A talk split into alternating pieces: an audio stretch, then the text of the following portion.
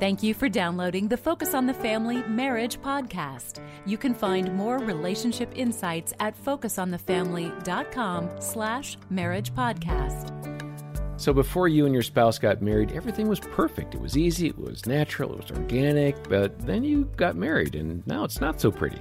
I'm John Fuller along with Greg and Erin Smalley. And Greg, um, I know that you've seen this time and again. Maybe you have a friend who experienced this kind of thing. Certainly not me or us. No, no, no, no. You're no. perfect. Yeah, we had a perfect engagement and then a perfect first couple of, of years of marriage. you know, one of the things, just hearing you say that, what comes to mind is I, I, I, I feel like Erin, we talked, we must have talked about this before we got married, but it really came into light once we were married was just figuring out like where to go to church. And we grew up very different. I grew up in the Southern Baptist denomination. Erin grew up Catholic, both believers, both passionate about our relationship with Christ. But man, I just I think I assumed that she would go to where I was going to church. She assumed that we would go mm. find the you know a great Catholic church nearby, and and we really had to struggle through that. And that's and that's what's so funny is looking back i mean we knew all that about each other before we got married. Why did that not come up? Is yeah. like a, well, we, we didn't, probably should figure this one out. Yeah. We didn't really do premarital counseling. We went to one session with our pastor and that was about it. And in here this is not our recommendation irony, exactly. The irony is that now we tell couples you need eight to ten hours. Yeah. so yes. we've yeah, that doesn't we work. because well, we didn't talk about big issues yeah. like denomination and faith. Yeah, well, there are small things and big things. We all have to work through those matters in our marriage. Uh, let's go ahead and hear now from D.A. and Elicia Horton how they recognized issues in their marriage early on and what they did about that. Uh, they talked with Jim Daly and me to tell more of their story. You both knew each other in grade school, I think, right? Elementary school. Yeah. I mean, which is amazing in and of itself because most couples today, you know, that's not their story. The way the transient nature of our culture, people moving in and out of towns and you meet in college or something like that. But you you two knew each other in grade school and you you kind of uh, I think Elicia, you had a little bit of an eye on DA, if I remember um, correctly. Well, I think we could both say that we had an eye on each other. Yeah. So okay. we, what we grade? Give us a. I, well, we actually grew up in church together. That's okay. where we met at. Okay, and what and so, what grade are you in at that I time? Know, we, I was I was about to go into fifth grade. Fifth grade, so yeah, fourth, so and, fourth, fourth and fourth, fourth and third, fifth fourth, grade. fifth yeah. I just think that's funny. yeah, it, it, there's pros and cons to it. So yeah. everyone's like, "Oh, that's romantic." Uh, not always, so, because the baggage starts in our childhood. Eh, but there was a specific incident that you had about that oh, time yes. that crushed you, oh, Elicia. It did. What happened? well, how I recall it, um, my perspective. Yeah. Um, Here we may, go. Ding, he ding. may have blacked out during that time, but um, I do remember it just being a Sunday, and was it a Sunday night service? Mm-hmm. Yeah. And our parents brought us back to uh, have service, and by that time, you know, all the children, everybody's together in a family service. And so I remember wanting to sit by him. We had mutual friends that hung out together, and I'm like, hey, I, you know, I want to sit by him. But by the time I got there, he was already at the end of the row. So I'm like, okay, I'll just sit at this side of the row.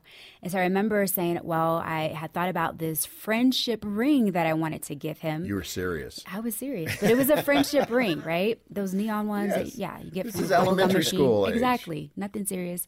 And I was like, oh wow, I really like him. Um, I think prior to that, we did say we wanted to go together. We did right? the night before. Yeah, the night before. we did. On a, on a three way so phone fickle. call with our friends. They, they set it up and we were like, okay, yes, we'll go together. Okay. So I was excited at this time, ready to give him this ring. I get to the church and I was like, hey, pass this down and I'll let him pick it up from there. You're basi- very kind. Yeah, so basically, there's 10 people in between Elicia and I her brother, her cousins, my cousins, friends. And she passes the ring down. And when it gets to me, uh, my mom had always told me a ring to a girl means marriage. And here I am, nine, ten years old, thinking there's no way I can support a wife. I can't even have a girlfriend. I'm sneaking behind literally my mom's back to have Elicia as my girlfriend. I got to go to fifth grade. How am I going to pay bills? That's what a that's, lot to go that's through what's your going through my mind. So I just I jump up in the middle of the service, and it's a large sanctuary. Seats about twelve fifty, and this is back in the in the eighties, man. And so I jump up and say, I can't do this no more, and I throw the ring down and I run out. And I was just like, it's too much pressure, and I ran. And that yeah. actually really deeply hurt Elicia. Yeah. So, so, that was, was the beginning of that was the beginning. Yeah. There was no explanation, no, hey, this is too fast, nothing. I mean, he literally just got up and walked out of the church. I, and we never addressed that until we were in our 20s. Right. I mean, that was the point in the book is that everybody kind of laughed about it, but it really did hurt oh, your feelings. And so your 20s come along. How did you pull the scab off of this feeling and say, hey, DA, remember that day 10 years ago when we were in fifth grade. Yeah. Well, I mean, I'd have to take it back just a little bit before that because even as teenagers, we grew up in youth group and we had mutual friends. We had a, a, great friendship, but there was always this thing that he kept doing that I just did not catch on to. And he would, you know, have some of his friends come around and say, "Hey, do you think he's cute or you like him?" And and I'm always like, "No, I don't. I don't even know this person. Why would you ask me that?" The whole time, he finally confessed that he wanted me to say, "Hey, I don't like them. I actually like you." And I'm like, what kind of twisted like games were you playing with me? And it was manipulation. He just wanted me to really say that I liked him and profess my love to him. But this whole time I kept thinking he felt that I was promiscuous or I was that type of girl who liked all these different guys. Mm. So I just really built up a lot of like anger and hurt yeah. on mm. top of what I experienced when I was little. So yeah, pull that scab off in the 20s. I mean, we were just I'm telling him, I'm like, I don't, do you really fully want to commit to me? Do you really want to just deal with all the emotional baggage that that you contributed to like can we talk about this and he was a passive person yeah and was just like no you know i'm sorry but then we would trip on it you know later down the road yeah. through conversation because i would bring it back up again because we never addressed it so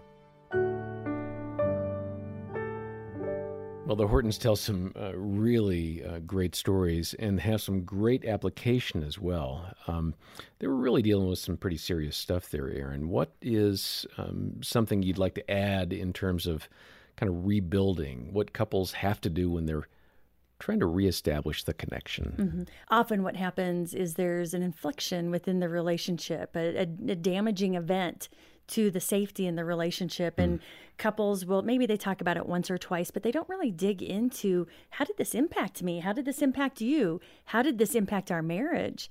And it's worth going there because, like we have said over and over again, we bury these things alive. We begin putting up walls to protect ourselves, and thus that creates distance in the relationship.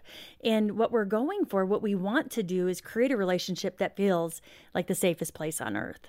Yeah, and I want to let me add don't ever do what I did to Erin early in our marriage when there were these injuries that she was talking about, these mistakes, these things between us that maybe didn't get dealt with. Is that my attitude towards her was you should be over this by now. Mm. Why I'm I'm sorry why are you bringing this up now? Oh, that makes my skin crawl. it, it, makes you feel like a complete idiot to uh-huh. even acknowledge well, that. Well, there was a reason you that. were doing that. You felt completely failed when I would talk about these things, but we didn't know how to talk about so it. So give us give us some language. What's a way you could have said something in a more positive way or a more opening way? Yeah, if if if your spouse is bringing up a past hurt, um, instead of you getting defensive because it's stirring up your own mistakes or failure, whatever, see it as an opportunity.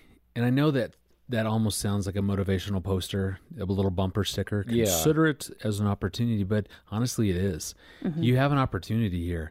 If they're bringing something up, the issue isn't, well, you're not over it.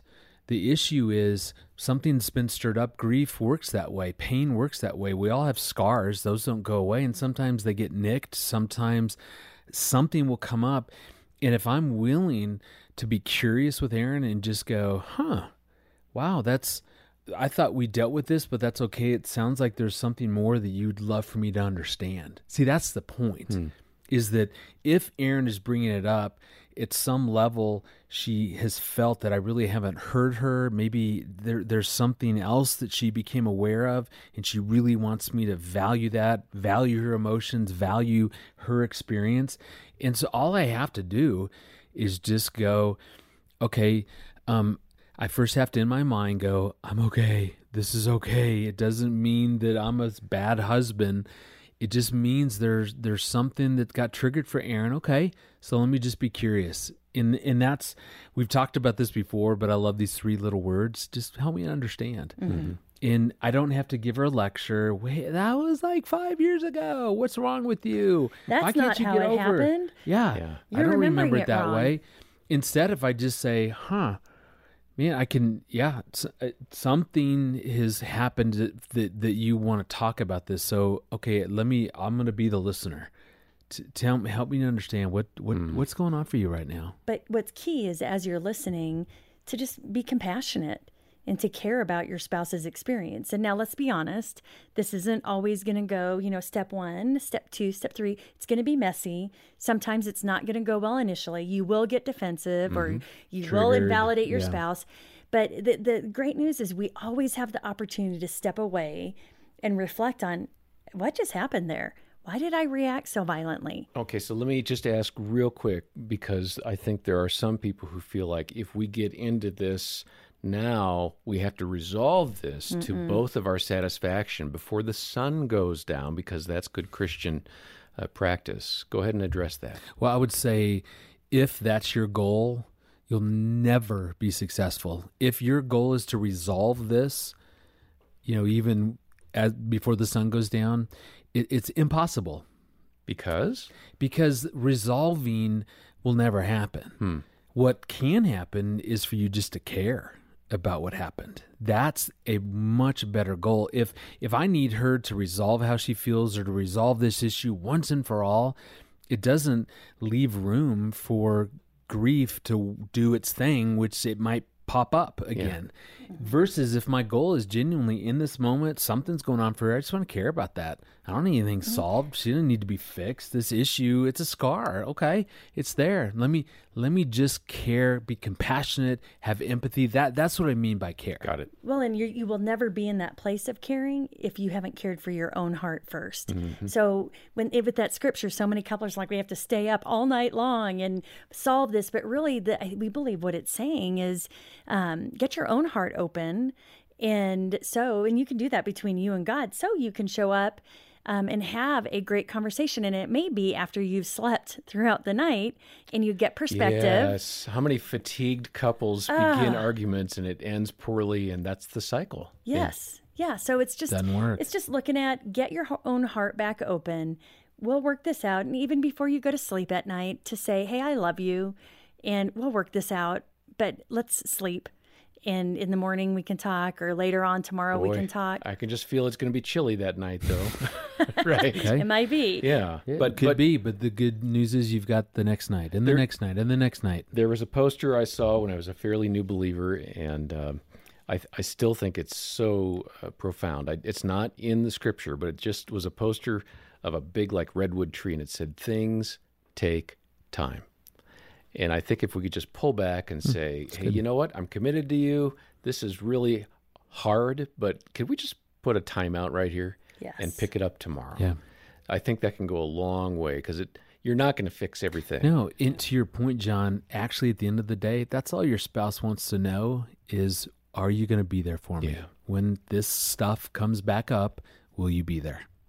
Well, we want to be here for you. And if you've got issues that are just, you're struggling with it, if you've got communication challenges or uh, you're fighting and you can't figure out how to get out of those cycles of, of arguments, uh, go ahead and give us a call. We have caring Christian counselors here. Uh, they'll have an initial consultation with you. And if you need, they'll make a local referral to somebody in your area. Uh, we can schedule that consultation when you call 800 A Family, 800 232 6459. And then we do have the Hortons book. It's called Enter the Ring. It tells more of their story, has some great marriage insights. It'll be uh, our thank you gift when you contribute to the ministry here and help us help marriages worldwide. Make a donation today when you call 800 A Family or look for details at focusonthefamily.com slash marriage podcast. If you can, please take a moment and leave a review on Apple Podcasts or wherever you're listening to this. And uh, we always appreciate your feedback. And uh, for now, I'm John Fuller on behalf of the Smalleys and the rest of the team. Thanks for listening to the Focus on the Family Marriage Podcast.